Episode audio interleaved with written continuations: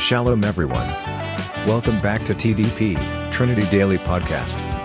We'll be listening to a motivational message by Pastor Stephen Carroll Werha. Make sure you listen until the end, and don't forget to share the link to your friends and family so they can be blessed as well. All right, Pastor Steve, the mic is yours. Greetings in the name of Jesus. My name is Pastor Steve, and today in this episode, I want to talk about Ezekiel chapter 36, verse 22. This is a, a verse that really struck me some years ago when I read it. And this verse says, Therefore, say to the house of Israel, This is what the Lord God says It is not for your sake that I will act, house of Israel, but for my holy name, which you profaned among the nations where you went. Now, the context of this verse is the nation of Israel had been in their land. They'd sinned. They'd um, started to to follow and worship idols and other things that was going on with the people around them. And so God had exiled them. He took them out of the land. They weren't in in the promised land anymore. And when they were out earlier, you know, before this verse, it says that they still profaned the name of God. And, and God's talking to Ezekiel saying, This is what I'm going to do, this is what I want to happen. And so we have that, that context here where even after being exiled, they still were, were profaning the name of God. They weren't following Him, and they were causing their captors, the ones that had took, taken them, to say, well, what is it with your God? What's wrong with your God? Can He even keep you in the land that He promised to you, that He gave to you? And so God is reacting to that. And He's going to bring Israel back into the promised land. He's telling Ezekiel, I'm going to bring, bring them back. I'm going to change their hearts. going to change their heart from a heart of stone to a heart of flesh. I'm going to rejuvenate the land because the land is not producing anymore because of um, the, the Jews being out of there. He said, I'm going to rejuvenate the land, I'm going to rebuild everything. And as a result of this, you will know that I'm your God and you'll recognize me again. But also, the nations around you, the ones that are saying, what, what is it with this God? Why can't he do take care of his people?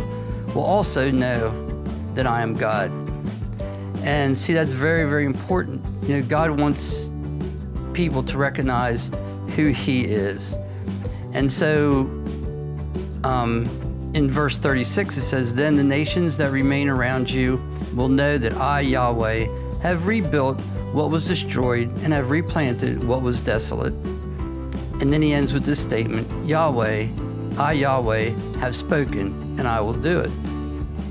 So when God says he's going to do something, he's going to do it. But what really struck me about this verse is I think so often when, when we ask God for things, um, when God provides something, when He answers our prayers, or when He just gives us stuff, or whether something good happens to us, you know, we really feel blessed. We think, wow, God really loves me. God really wants me to be happy.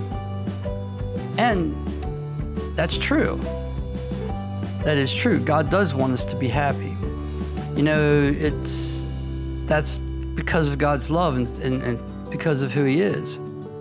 But it goes deeper than that.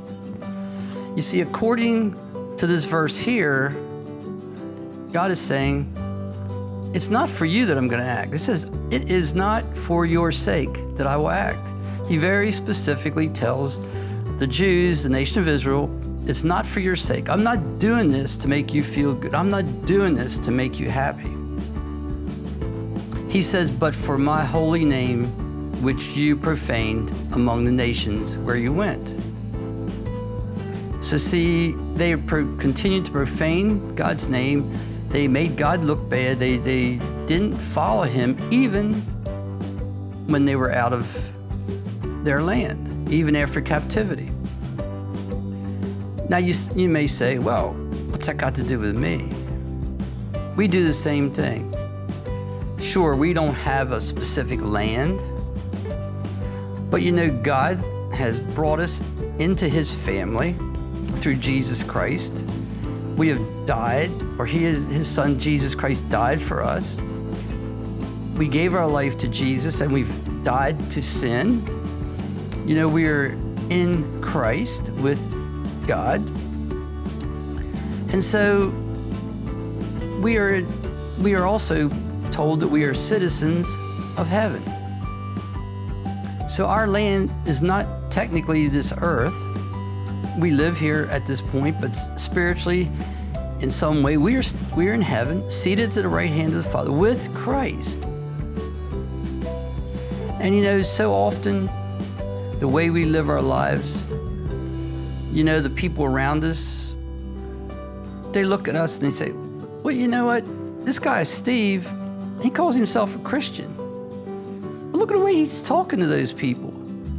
Uh, look at the, listen to the tone of his voice. You know, he, he's angry with them. And look at the way he's all worried and scared. You know, and we see that today, especially with the coronavirus. You know, Christians are scared.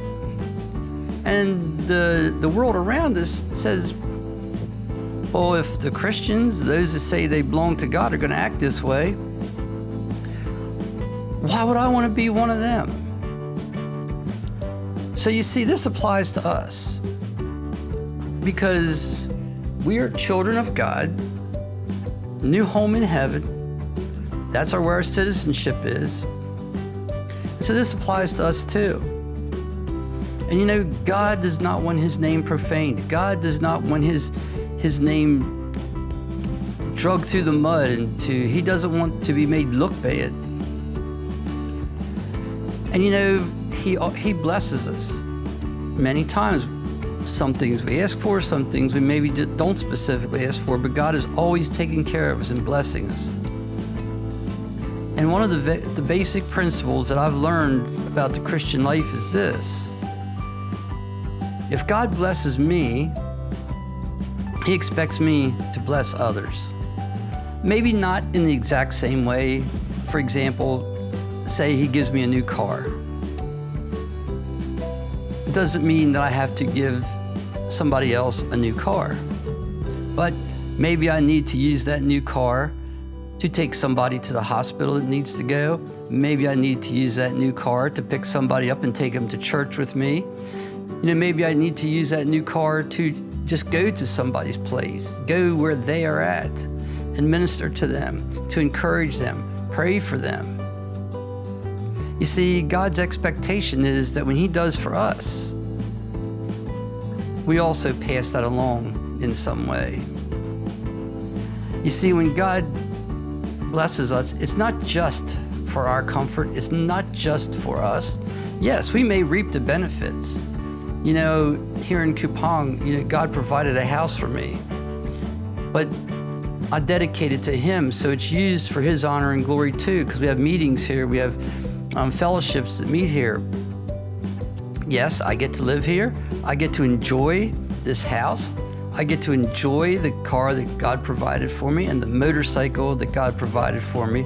But I also realize these things are all His, and He expects me to use them to exalt Him and His kingdom.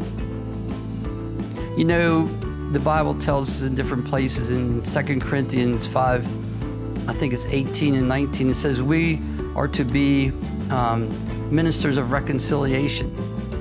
God saved us, but He expects us to do something. He says we're ambassadors. God saved us, He expects us to do something with. He expects us to share.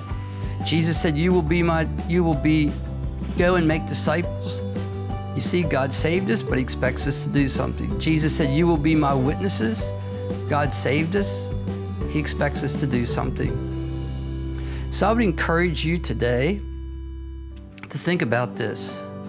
Are you just taking God's blessings, everything He gives you, the food, your shelter, your clothes, whatever it may be, your job, your family, whatever it may be that God's blessing you with? Are you just keeping that to yourself? You know, if you read God's word and He blesses you with something He says in the word, and it really makes you think and it makes you understand Him better, don't you think that you should share that with somebody?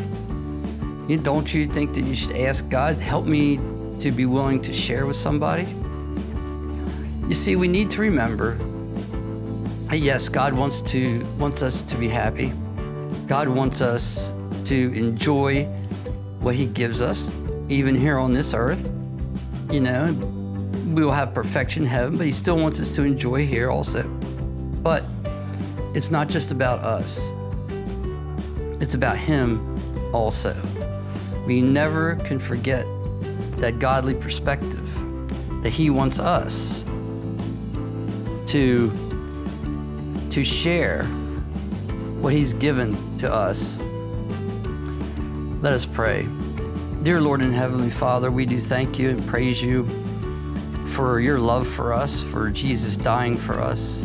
We ask you to forgive us, um, forgive me for the times when I've just taken what you've given.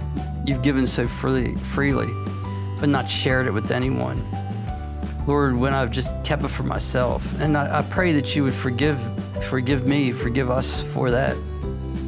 Help us to understand and, and to appreciate your blessings, to enjoy your blessings, but also help us to be willing to share with others, to use what you've given us and things that you've given us to be a blessing to others, to help them in some way or the other with what you've blessed us with. In Jesus' name we pray. Amen. Thanks for listening. Hope you are blessed. See you again in our next podcast. God bless you.